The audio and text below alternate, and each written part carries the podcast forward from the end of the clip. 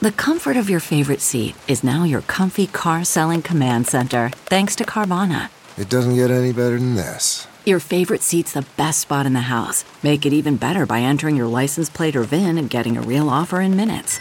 There really is no place like home. And speaking of home, Carvana will pick up your car from yours after you finalize your offer. Visit Carvana.com or download the app and sell your car from your comfy place. Good morning. I'm Randi Naughton at Fox 2 with your St. Louis news, driven by Bommarito Automotive Group. Missouri has 24 confirmed coronavirus cases. The state recorded its first COVID 19 death, a travel related case from Boone County. Two doctors at Washington University tested positive. One lives in St. Louis City, the other in St. Louis County.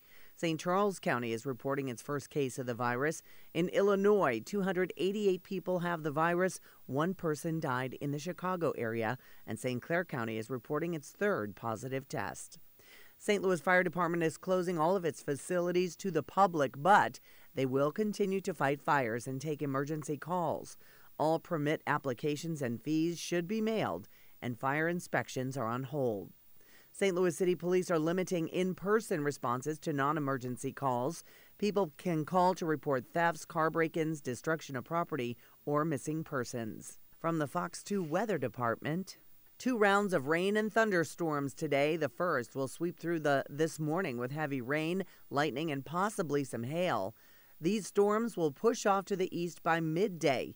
Another round of storms will develop later this afternoon into the evening.